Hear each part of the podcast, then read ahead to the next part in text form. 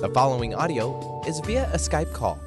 Thank you, Eric Kramer. Hi, everybody. I'm Gary Mantz. I'm Suzanne Mitchell. We are Mantz and Mitchell in your ears for the hour of a Saturday at holiday time. Good times all around, we hope. And of course, who would we pick for our department store, Santa?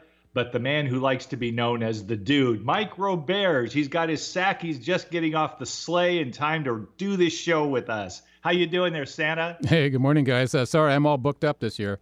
Uh, maybe maybe try uh, 2080 or something like that uh, in the year 2080.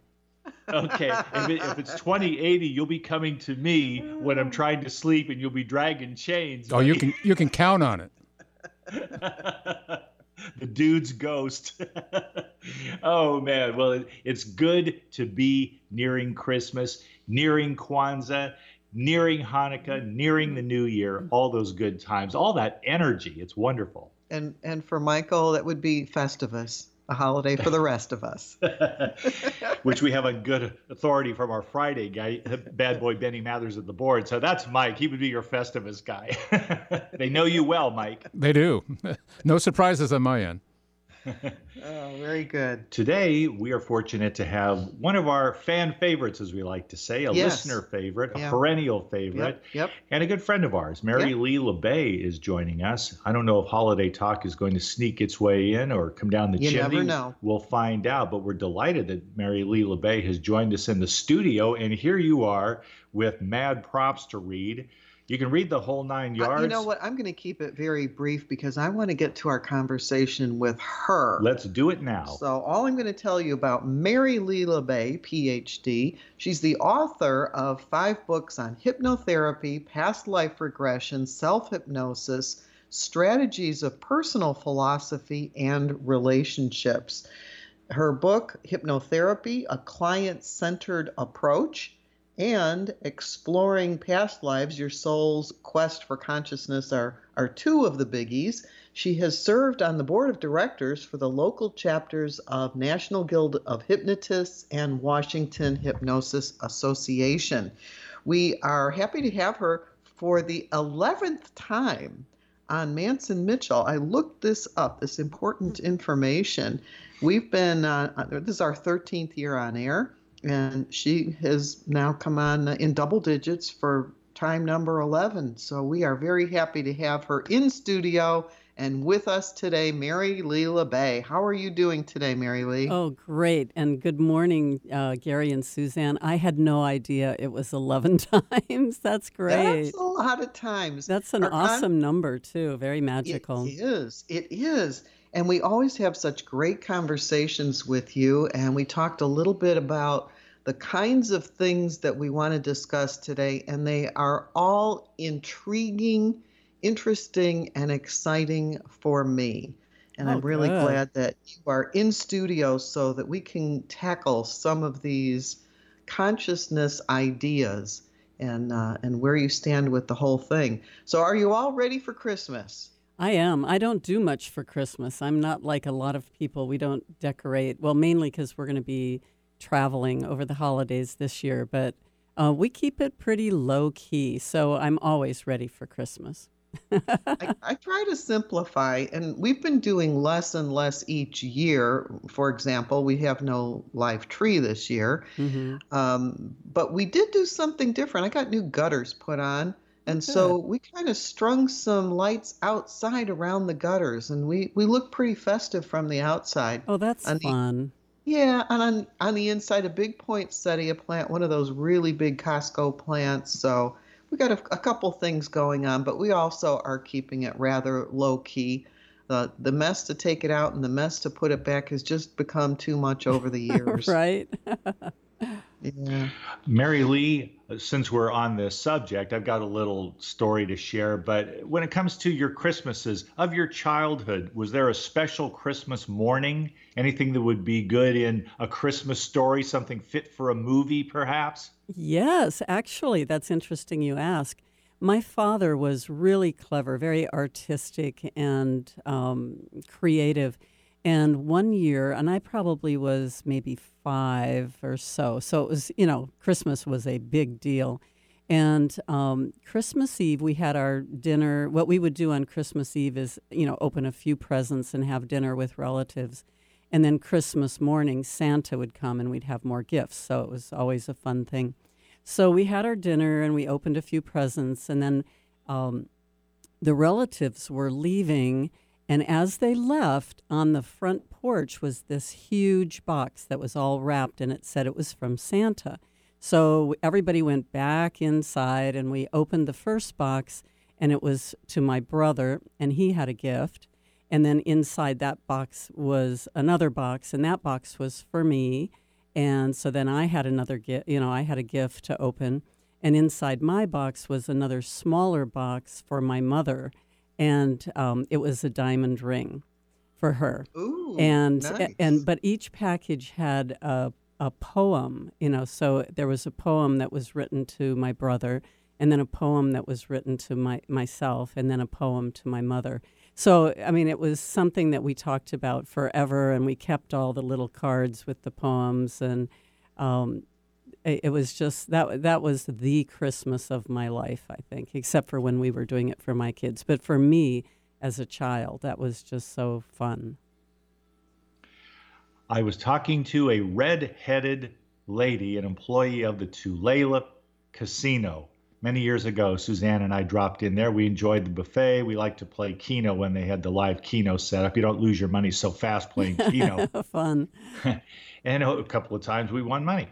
So I'm sitting there and I'm chatting with the lady at the desk. And I asked her how her Christmas was going. I think it was like a day or two after Christmas one year that we were even there and she said, "You think redheads have a reputation for being hot under the collar?" There, which I hadn't brought up as a subject, but I said, "Okay, I'll bite. Yes, all right, I understand that's a stereotype." She said, "Well, if you want to hear about a hot redhead, I had my kids, and I think she had three of them at the time. This was many years ago, and I was still a young mother."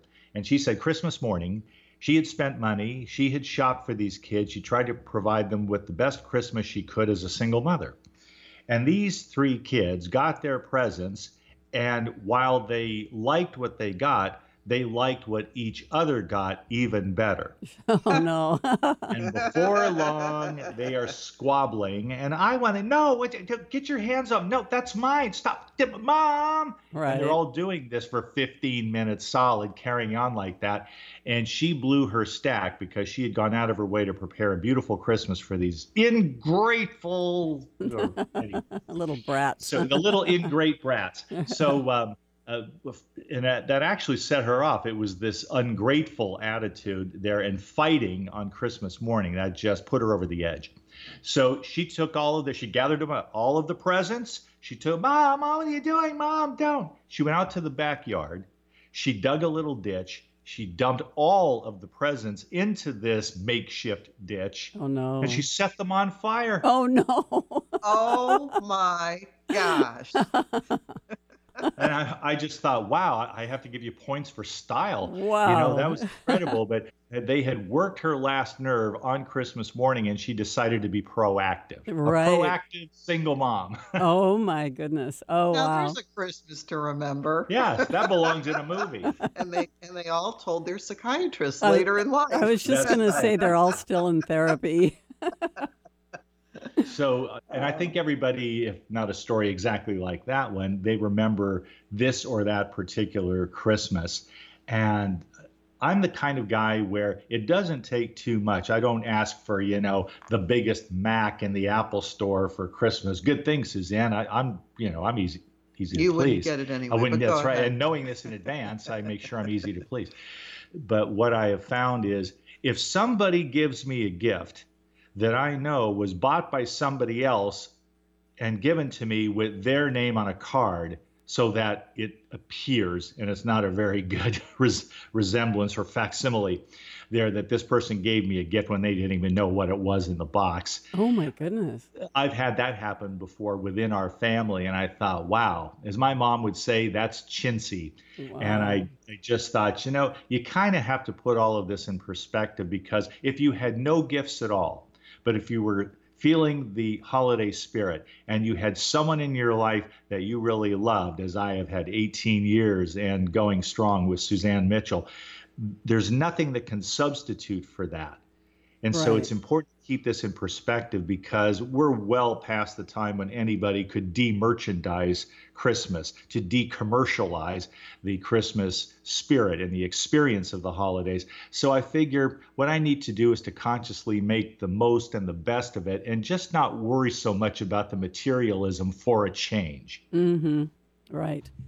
well, what we've done with our children, of course, uh, my husband and I, our children are um, all adults now, but what we prefer is to have experiences together rather than gifts.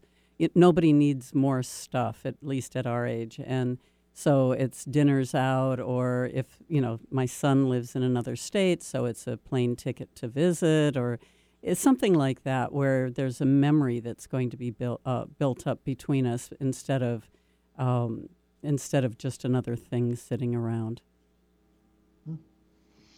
I'm, I'm glad we talked about I this. Am I too. feel better. Oh, do you?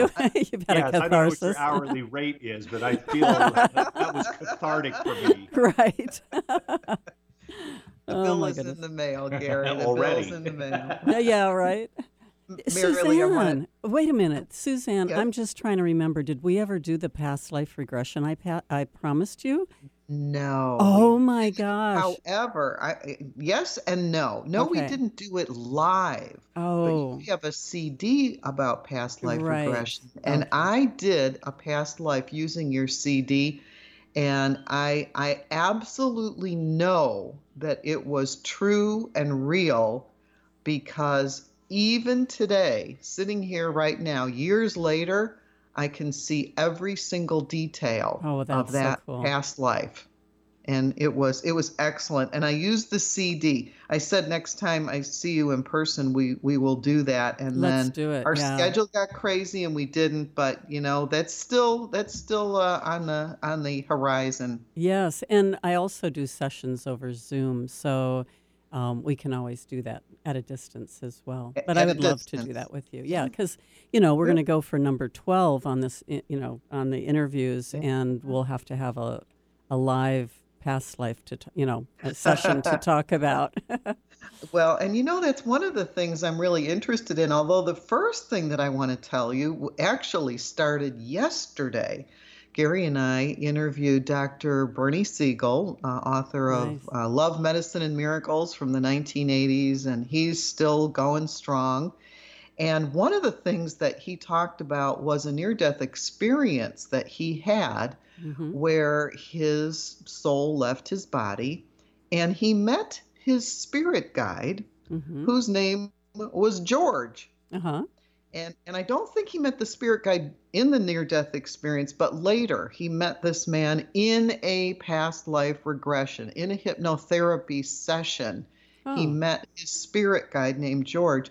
And we didn't get into it yesterday, but we have already told the story before how Gary and I met our gatekeepers, uh, uh, one of each of our spirit guides, when we went to Lily Dale in New York and Right. went into a workshop where we were relaxed and in, with a huge group of people 30 or 40 people and using a dowsing rod we were to come up with the name of our spirit guide our gatekeeper and going through every single person in the room uh, almost everybody in the room got the name correct according to the dowsing rod i was actually just one letter off Mm. but uh, but it was interesting to go through that. And so when one of the things that we were talking about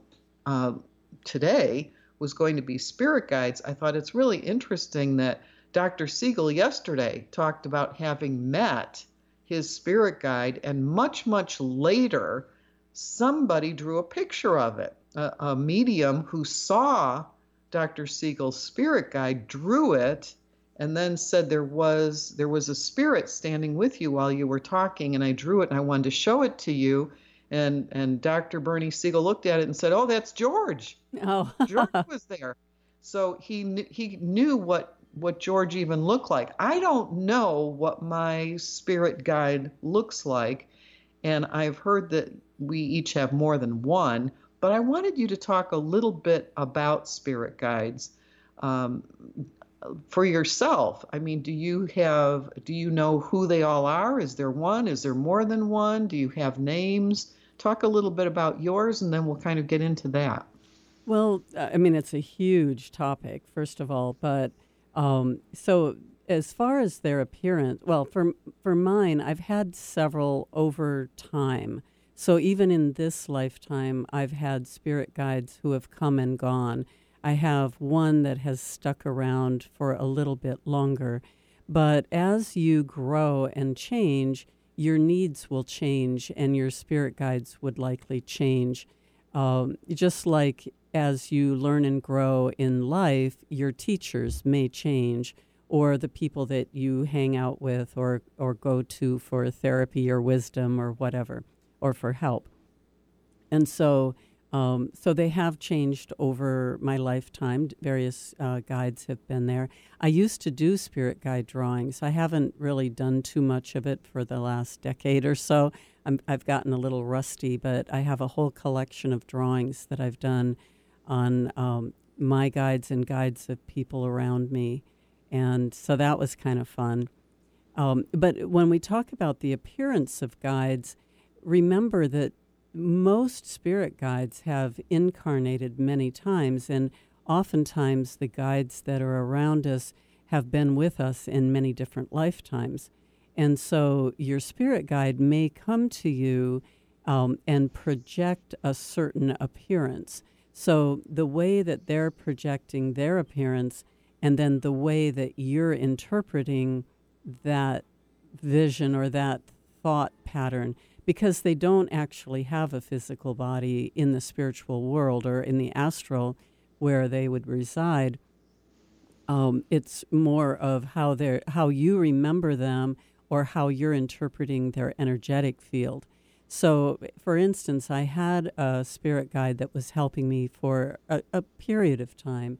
She was more of temporary, a temporary period, but she would come to me in four different forms depending on what she and I would be working on or discussing.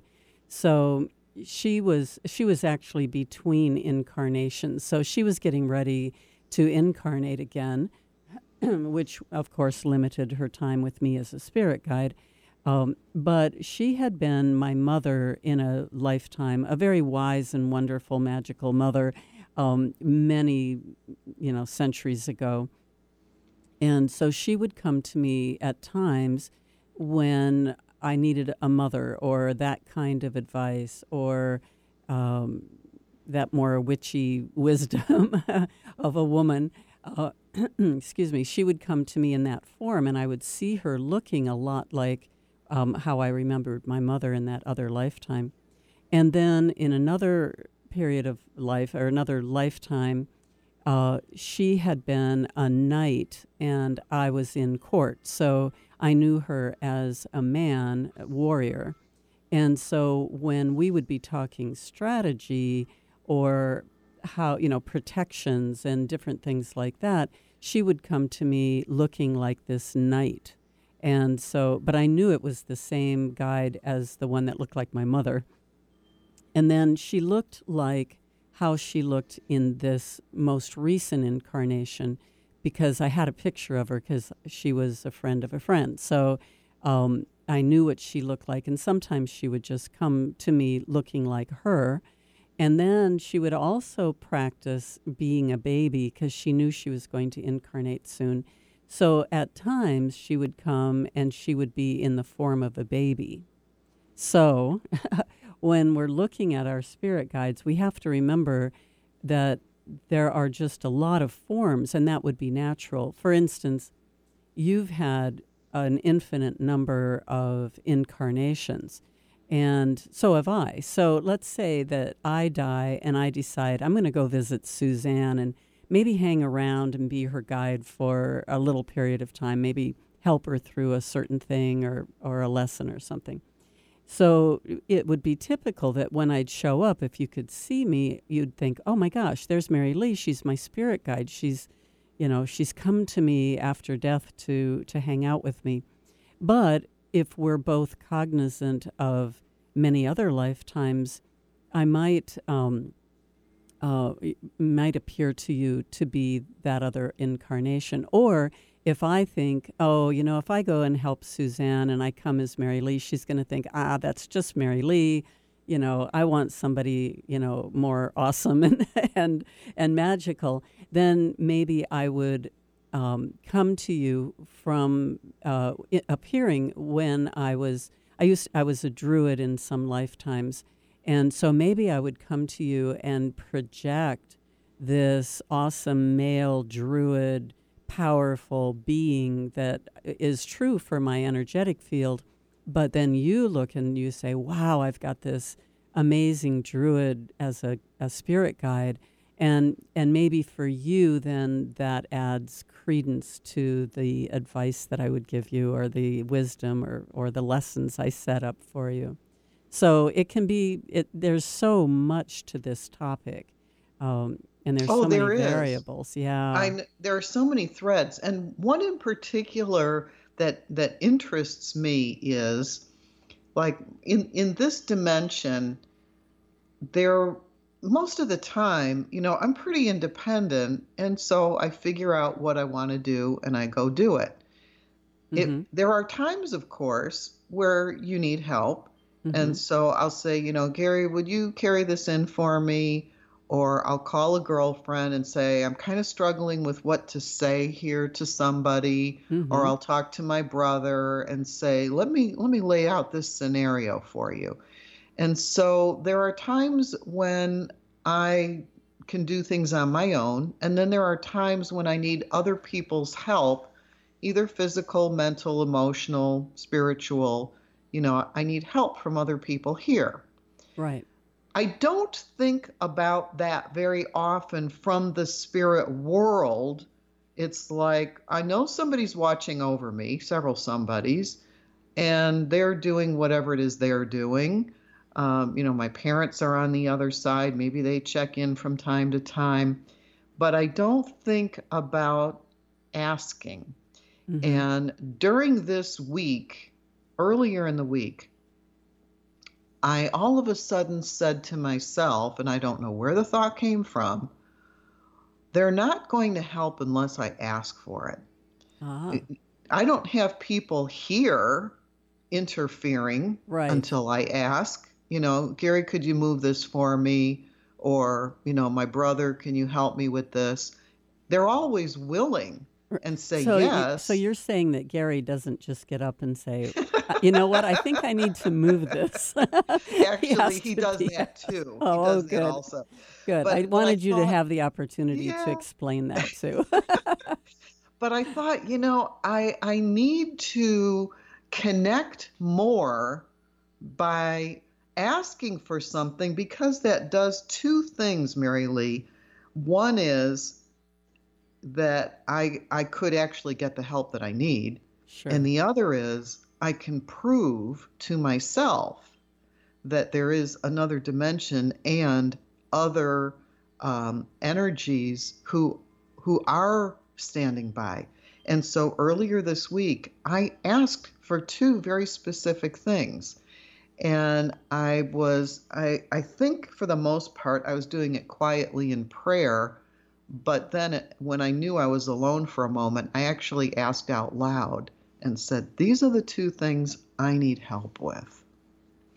And I have to tell you, Mary Lee, that there was a shift that occurred in a brief period of time where those two things I was getting answers to. Isn't that cool? And it wasn't from anybody on this side. Yeah. It was from the bodies, the not the bodies, but the energies from the other side. And I don't think about that very often. That to ask for help, not only from people here, but from people over there. Right. So when you're coaching people and talking people, do you tell them, you know, to talk to their spirit guides, to ask for help, to you know, get information from another realm? Is that something that you do with people when you're working with them? Sure. And one of the things that came to mind when you were talking was I talked to my guide one time and um, something had come up. I don't remember the specifics. And I said, Well, why didn't you just take care of that for me? Princess that I am, right? Why didn't you just, um, you know, tell me or or fix that or you know open some opportunity or whatever. I said why didn't you just do that? And he said you know we it's not our life to live. And if we don't have specific um, in, let's call it instructions from you or um, you know then we're not going to move ahead for you. We need to know that that's the decision that you've made.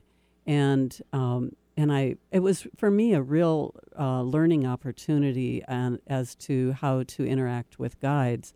Um, I just figured they were looking over me, and if something came up, they would just kind of you know brush it, you know, or or smooth it over or whatever.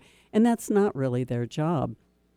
My spirit guides, their job seems to be making the hardest lessons for me so that I can um, move along faster, I guess. But uh, for them, it's there's a there's a couple things. One is they would have to be there would have to be a distinct decision on the part of the person that you know this is what I want because if they see it, if they read it as um, wavering, that I want that but I don't want that. For instance, you know, maybe you want to lose weight, but you really don't want to be thin because it might draw too much attention. Or, you know, I mean, we always have those secondary gains, right? So they're not going to make the decision for you. They're going to wait until you've made that decision, and then therefore there is a request. Um, so that request would be good. But the other thing I think that we need to keep in in um, our mind is they are not our servants. They they are with us because they are getting something out of it, whether it's you know out of love, like a mother might help their child just because they are their child, um, or um, maybe in the case of a spirit guide, you know there could be the love, but there also could be uh, a symbiotic relationship of you know we're both here to save the environment, so they they may uh, be available to create opportunities or move energy to help you, but you're on the physical able to vote or go up out and pick up trash or separate your garbage. You can be on the physical doing work that they can't do. So there's a trade between you, an energetic trade. And so with my guides, I always try to figure out how can I be of service to them as well as expecting them to do something for me. I don't want to just be a spoiled person, you know, expecting them to be my servant. Does well, that's that a good sense? point. Yes, yeah. that does make sense.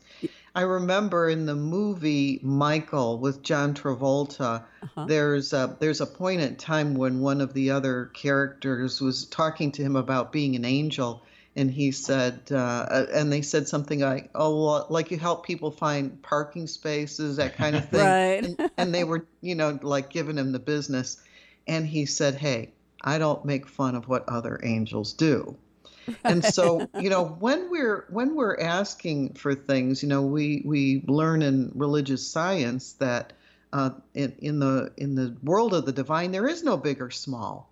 You know, you might need a parking spot. Maybe that's what you want maybe you want something uh, bigger for you it doesn't mean that it's bigger for the universe it's mm-hmm. it's all the same whether it's it's a parking space or a million dollars or whatever it is it it is in the in the universe getting the thing that you're trying to get is just another day at the office you know you're the yeah, one that mm-hmm. has to you know mentally wrap your mind around the fact that you can get that. And and when you develop a muscle like always getting a good spot or always having something good happen in your life that um, that you can count on regularly, it then it kind of gives you the the confidence to expand that and and and go out and try to do it in another area And sure. you know, yeah, I mean it's a so- good test.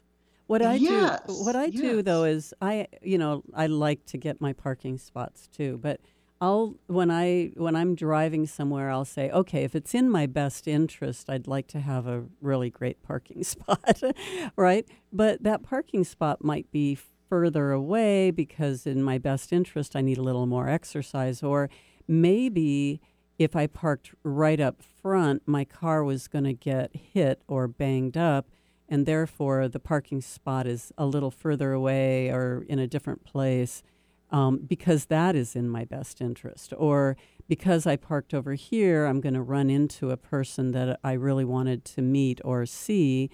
Um, and that would be in my best interest, even though that would not have been the parking spot I would have chosen. So um, I, I always put that caveat. If it's in my best interest, you know, eh, or get me the best spot for my best interest. If please, please, and I'll try to be good and do something for you too. right? I mean, it's like Oh. a like a friendship. You know, treat it like a friendship.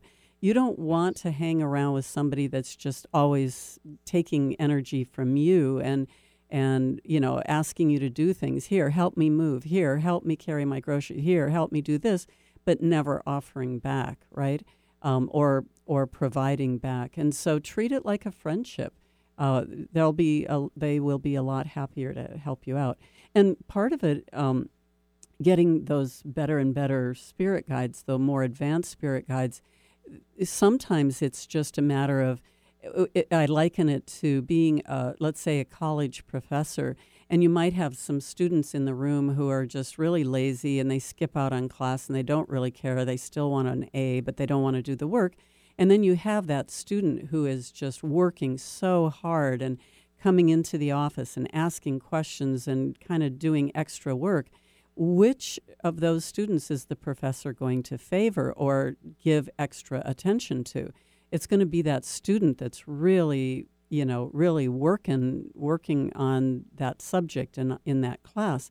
And so if you're a person who's really working on your spiritual growth and on whatever it is that you do that is attracting that spirit guide, they're going to be a lot more interested in you.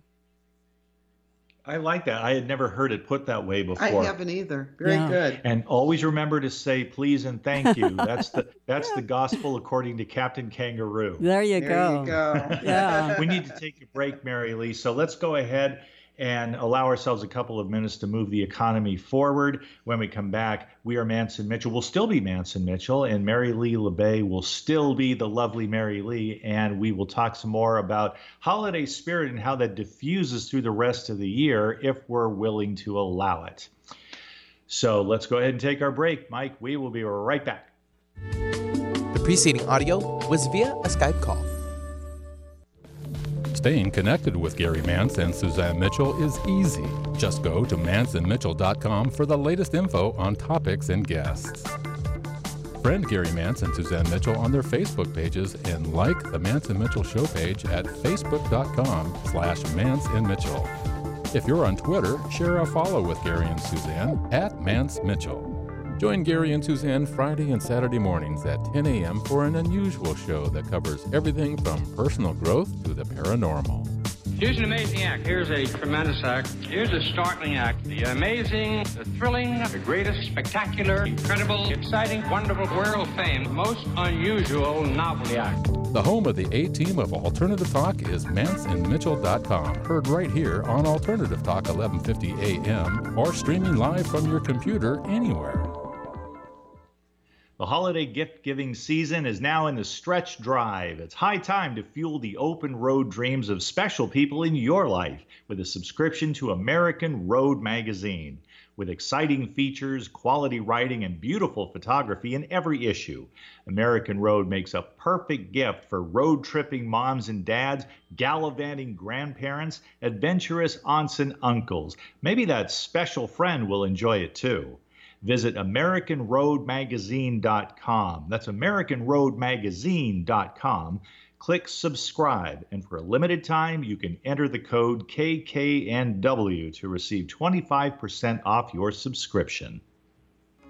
I'm Gary Mantz. I'm Suzanne Mitchell. We're a couple of baby boomers who bring you a talk radio mix of metaphysics and music, politics, and pop culture. And you never know which celebrity will join us for an interesting conversation. Mantz and Mitchell is Boomer HQ, Friday and Saturday mornings at 10 on 1150 AM KKNW. Your home for alternative talk in Seattle and Western Washington. Talk radio with a purpose. Alternative Talk 1150. The following audio is via a Skype call. she staggered out the door into the snow. All right, welcome back to Mantz and Mitchell and our guest this hour, Mary Lee LaBay. Mary Lee, if people would like to connect with you, I know you have a website and social media and all that good stuff. And on top of that, I also would like you to talk about a very special thing that you are doing in February because it is not too soon for people to be planning 2020. And you've got something pretty extraordinary coming up in February. So please talk about all of that. How can people find you and what did you have going on here in a couple months?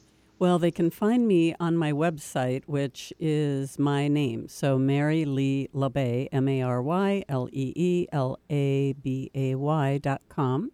And uh, the February event that you're talking about is a four day training, or about three and a half day training, and it's called Spiritual Exploration. And we are going to cover soul retrieval, spirit guide communication, sacred journeys, and we're going to talk about entities and aliens. Um, more of an overview and uh, kind of an in depth overview about that. But um, it is a professional training, so not only are they going to learn about the topics and practice them and experience these techniques, but they're going to learn how to apply the techniques so that they can do it for other people. So the class is um, heavily populated typically with mental health counselors, hypnotherapists, coaches, um, massage therapists, you know, people who who um, holistic healers, people who are working with other people, um, uh, naturopaths, acupuncturists. We have you know a wide variety, but you don't have to have that background if you simply want to learn the techniques and experience these things.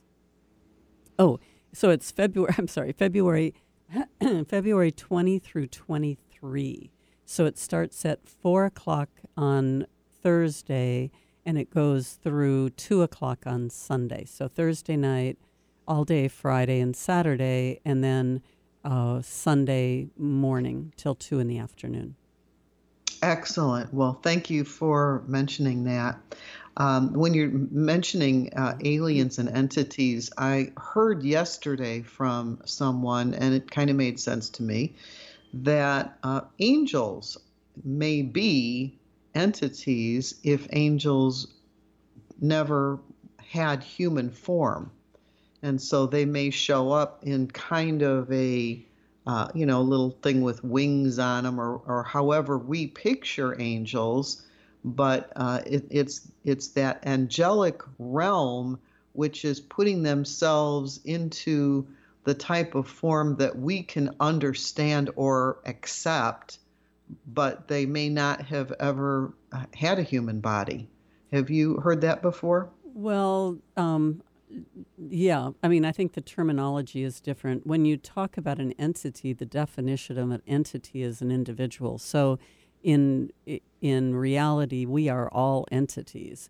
Um, but when we use the term entity for the astral or for spirit um, spirits, then all of them are typically entities. And then you can break that down into categories because, you know, under that umbrella term of entities would be angels and demons and fairies and every other kind of creature, any other kind of individual, whether it's humanoid or other kind of creature, would be an entity. So that's how I use the term. So when we talk about entities in that class, we're actually going to learn about all the different classifications and categories and their attributes and how they function and um, how long they last, if they incarnate or don't incarnate, um, that sort of thing. We're going to get into details about what all these different entities are. And aliens are entities um, because they are also conscious beings. But we call them aliens because we, you know, because they're from a different planet or different time space. Right, right. Could be just different time space, not even a different planet, just a different uh, realm of origination. Mm-hmm. Exactly. Uh, I went to your website, maryleelabay.com. We looked under spiritual exploration, and, and there I read through, Gary and I both read through uh, what you're doing in February, which sounds really intriguing. And there was one thing in particular that Gary said, Oh, I want to ask her about that. So. Why, thank you, Suzanne, for setting that up. Hi, Gary. What do you want to know?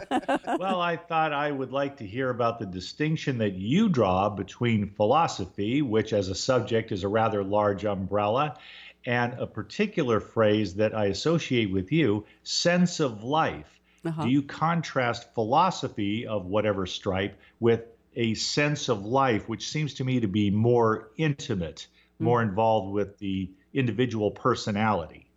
So, philosophy is um, a rationally chosen uh, way of thinking about life, right?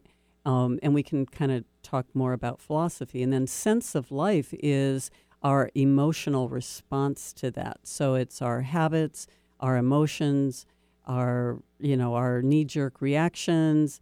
It's how I feel about the my experiences in life. And then philosophy is how do i think about it? And what am i going to choose for myself? So the topic of philosophy actually has five branches. I'll just talk about that briefly because it's it's a little bit of an in-depth topic. But metaphysics is the first branch of philosophy and it answers the question what is real or what is yeah what is real? So um, it, while in the New Age we use the term metaphysics to maybe define or, or um, label anything that is beyond the physical or something that's spiritual, it is in reality just um, the study of reality itself. Um, so, metaphysics is the study of reality. Then, um, metaphysics, oh, then um, ethics is the second branch. And that's our morality for ourselves. It's our value systems, it's what's important to us. Um, and it answers the question how am I going to behave based on my knowledge? I'm sorry, I, I did that wrong. The second branch is epistemology. Epistemology is how do we know it? So, metaphysics, what is reality? Epistemology, how do we know that? So, it's the research, it's the, the feedback, it's, um, you know, how do we know that something is real? And that one is skipped over a lot, unfortunately, in the spiritual, uh, you know, in the sense of life and in spirituality, it's skipped over because we think something's real and we just carry on from there without really doing the feedback and the research. Um, number three is ethics. So, based on those two, um, metaphysics and epistemology, how am I going to behave? What are my values? And then um, politics is the fourth branch of philosophy, you know, based on reality, how do I know it, and my values and morality. Then, how am I going to treat other people, the environment, anything that is outside of me? That would be politics. And then the fifth branch is aesthetics. How do I express my philosophy. So it's, you know, we see it through music, art, um, um, drama, uh, theater, any kind of art, ballet, dance, um, in our expression of our philosophy. And so all of that is rationally chosen and understood, you know, logically thought out, where the sense of life is um, our emotional response to that. And it's it's the the difference between those oftentimes that brings a person in for therapy because there is a disconnect. Um, you know, maybe my parents love me, but I don't feel like they do. And so, you know, I mean, that's just a simple uh, example, and there's uh, the examples go on and on. Um, uh, but those are a lot of the disconnect between those two sides, or the dysfunction on the sense of life. But we can have dysfunction on the philosophy side too. so, does that help Certainly you, Gary? can have di- it does. We have dysfunction. We also have lots of disagreements because everybody's entitled to their point of view, Right. which itself is subject to change over time. Right. And our point of view can be very much influenced by our sense of life, but then you know we we we kind kind of I don't know we put that aside, but then we argue. We try to argue philosophy or let's say politics.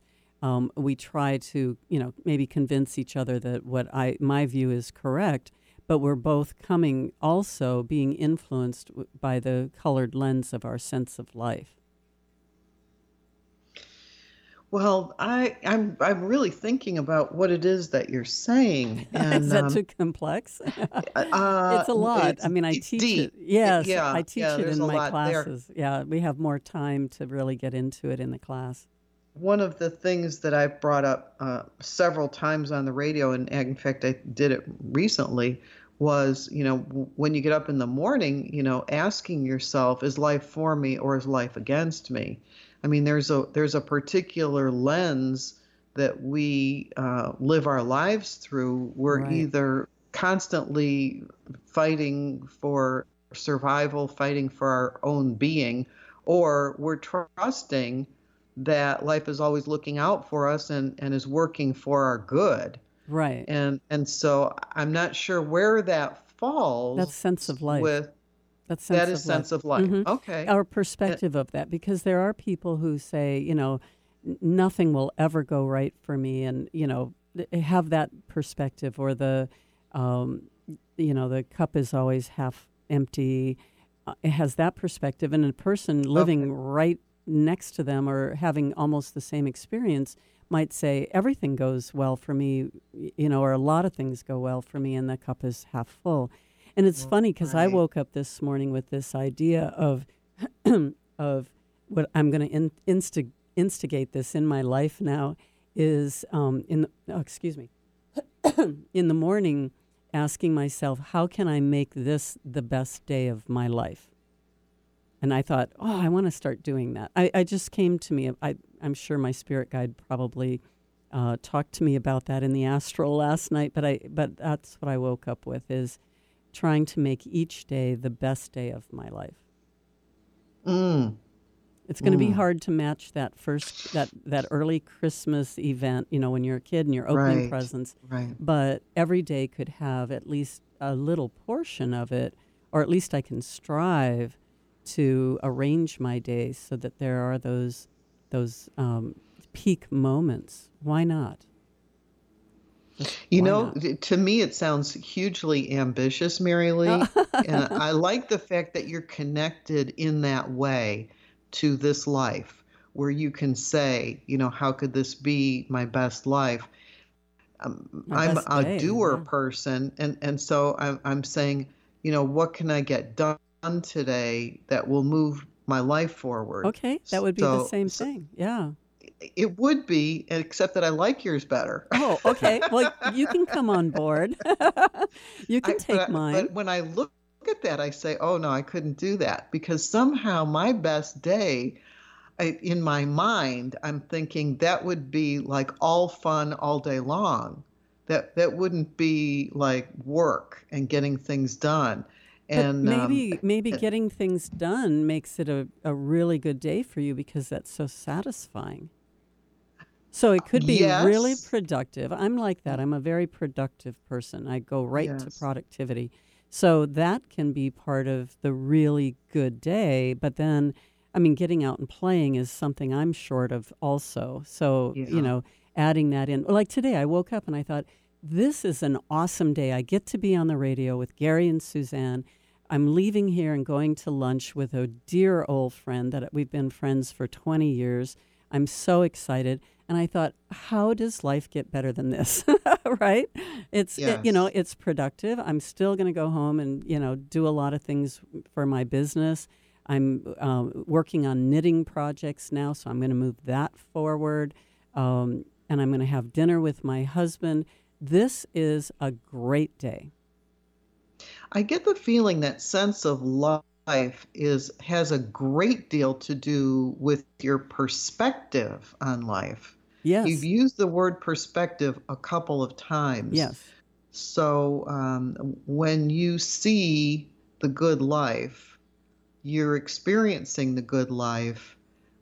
The philosophy seems more left brained, think, thinking about yes, life is. as opposed to experiencing life. Exactly. It is. There is a, a difference there.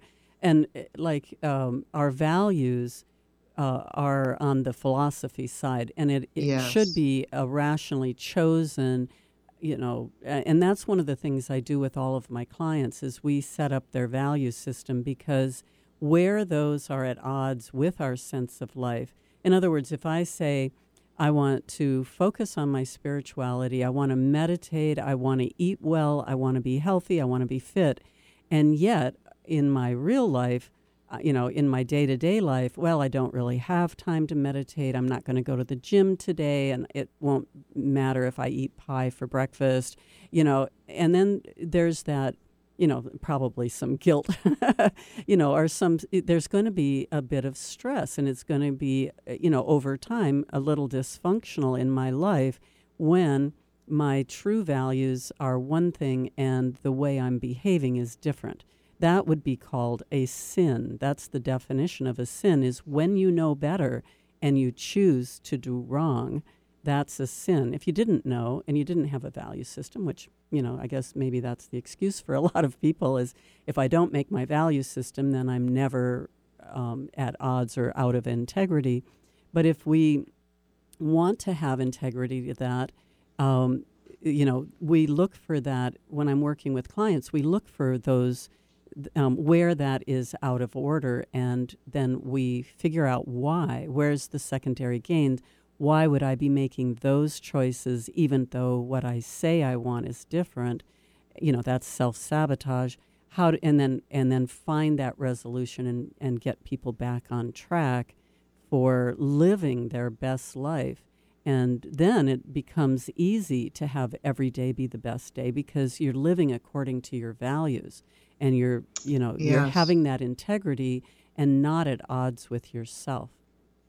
Well, I, I really like what you said there because you're really identifying a lot of people's stress as being that disconnect. It is. The disconnection yeah. between your perspective on life and what you think about it. hmm So you're thinking one thing, you're you're seeing and doing something else, and then you're causing your own stress by the fact that you, you're not um, those things are out of alignment. They're not whole, as you said, integrity. There's no integrity because Right. they're not put together.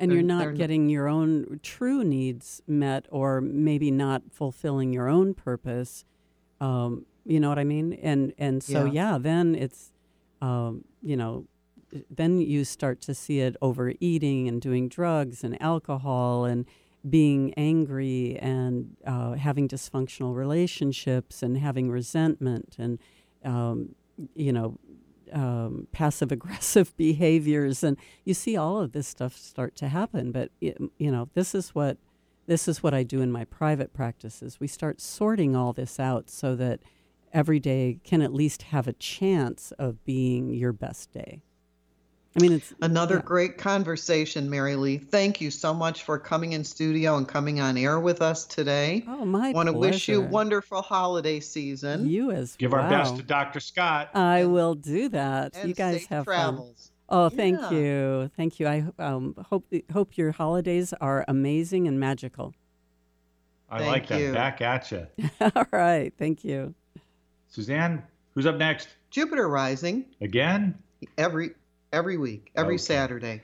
That is some good listening. Everybody, we hope that you're definitely in the holiday mood. Next weekend, we're going to have songs, Christmas songs, and we hope that you will enjoy those. We're working on them already.